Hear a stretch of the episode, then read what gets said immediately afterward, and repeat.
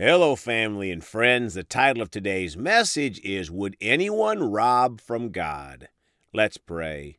Father, we come to you today so thankful. You are such a great God, full of mercy and love, Father. We come ready today, Father, for what you have. Father, we're thankful for Jesus that you sent him to die on that cross at Calvary. And then you gave us the Holy Spirit to live in us, Father to be our guide, our comforter, our helper. We thank you, Father, in the precious name of Jesus. Amen. Well, folks are going to talk today about would anyone rob God? That is even hard to say, robbing from God. Why would anyone do that? Well, many don't know God, and they don't even know how evil that is.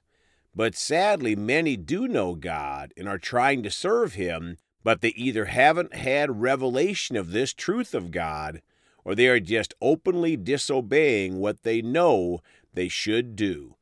Let's start today in Malachi chapter 3, verses 6 through 11 in the New King James Bible. 6 For I am the Lord, I do not change. Therefore you are not consumed, O sons of Jacob. 7 Yet from the days of your fathers you have gone away from my ordinances and have not kept them. Return to me, and I'll return to you, says the Lord of hosts. But you said, In what way shall we return? Folks, so as we know, God does not change, and He told the people to return to Him, and now we'll read how they have left Him. The title of this next section is Do Not Rob God. 8. Will a man rob God? Now you have robbed me. But you say, In what way have we robbed you? In tithes and offerings. My friends, so they just left God and they are robbing God in tithes and offerings. Nine, you are cursed with a curse, for you have robbed me, even this whole nation. Folks, disobedience to God will create problems for us. In this case, robbing God of our tithes and offerings will cause us to be cursed. 10. Bring all the tithes into the storehouse which means the church, that there may be food in my house, and try me now in this, says the Lord of hosts, if I will not open for you the windows of heaven and pour out for you such a blessing that there will not be room enough to receive it. So, my friends, if we do bring our tithes to the church, God will open the windows of heaven for us and pour out a blessing that is so large we won't have enough room to receive it all. That sounds better than the curse, doesn't it? And when we tithe, we also get the next verse. Verse 11 And I will rebuke the devourer for your sakes, so that he will not destroy the fruit of your ground, nor shall the vine fail to bear fruit for you in the field, says the Lord of hosts. Now, Malachi 3 8 through 10 in the Amplified Bible. You have robbed God. 8 Will a man rob God? Yet you are robbing me, but you say, In what way have we robbed you? In tithes and offerings you have withheld. Folks, notice that we can withhold our tithes and offerings from God.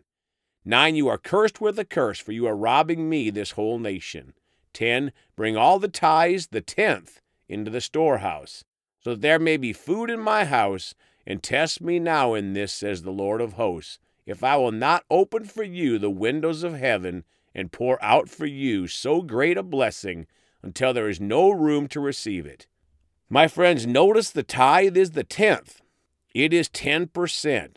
It is not what we feel like giving, it is 10% of our income, our increase. Now, Malachi 3 8 in the Amplified Classic Bible. Will a man rob or defraud God? Yet you rob and defraud me. But you say, In what way do we rob or defraud you? You have withheld your tithes and offerings. Folks, notice God says that we rob or defraud him when we withhold our tithes and offerings. Now, Proverbs 3 9 in the Amplified Classic Bible. Honor the Lord with your capital and sufficiency from righteous labors, and with the first fruits of all your income. My friends, we can never forget that the tithe is the first 10%, not the last 10%. The tithe is the first fruits of all our income. Then we pay the bills with the rest. Deuteronomy 26 2 in the Amplified. that you shall take some of the first of all the produce of the ground which you harvest from the land that the Lord your God gives you, and you shall put it in a basket and go to the place where the Lord your God chooses to establish his name or his presence. My friends, once again, we take the first of our produce or income and bring it to the local church, not our favorite TV or internet preacher. Luke 14, 13, and 14 in the Amplified.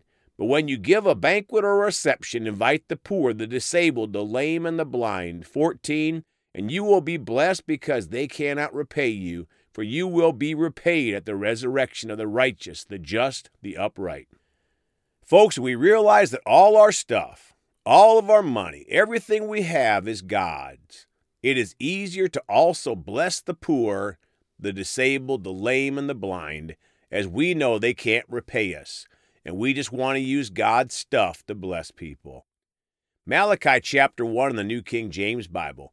Polluted offerings to God. Verse 1 The burden of the word, or the burdensome message of the Lord to Israel by Malachi. Verse 6 A son honors his father, and a servant his master.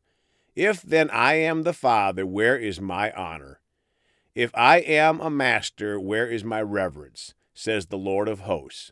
To you priests who despise my name, yet you say, In what way have we despised your name?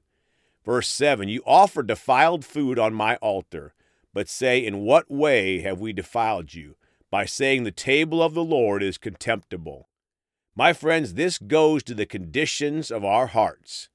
We'll tithe and give offerings to God if our heart is right, and we won't give defiled food or secondhand stuff to God he deserves our best. 8. And when you offer the blind as a sacrifice, is it not evil? And when you offer the lame and sick, is it not evil?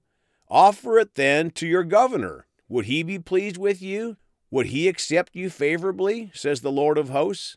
9. But now entreat God's favor that he may be gracious to us. While this is being done by your hands, will he accept you favorably, says the Lord of hosts. Verse 13, you also say, Oh, what a weariness, and you sneer at it, says the Lord of hosts. And you bring the stolen, the lame, and the sick. Thus you bring an offering. Should I accept this from your hand, says the Lord? 14. Be cursed be the deceiver who has in his flock a male and takes a vow, but sacrifices to the Lord what is blemished. For I am a great king, says the Lord of hosts and my name is to be feared among the nations. Folks, God doesn't want our blemished stuff, our broken stuff, our secondhand stuff, our worn out stuff. He wants and deserves our best. Deuteronomy 15:21 the amplified. But if it has any defect or injury such as lameness or blindness or any serious defect, you shall not sacrifice it to the Lord your God. Leviticus 1 3 if his offering is a burnt offering from the herd, he shall offer a male without blemish. He shall offer it at the doorway of the tent of meeting, so that he may be accepted before the Lord. My friends, God accepts non blemished offerings. Now, Romans 12 1 in the Amplified.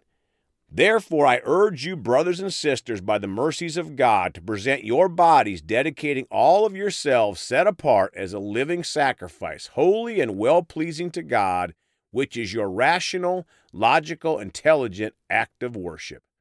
Folks, another thing we offer to God is our bodies, dedicating ourselves, set apart as a living sacrifice, holy and well pleasing to God. Closing Proverbs 3 9 in the Living Bible. Honor the Lord by giving him the first part of all your income. Folks, again, the tithe, 10%, is giving the first part of all our income.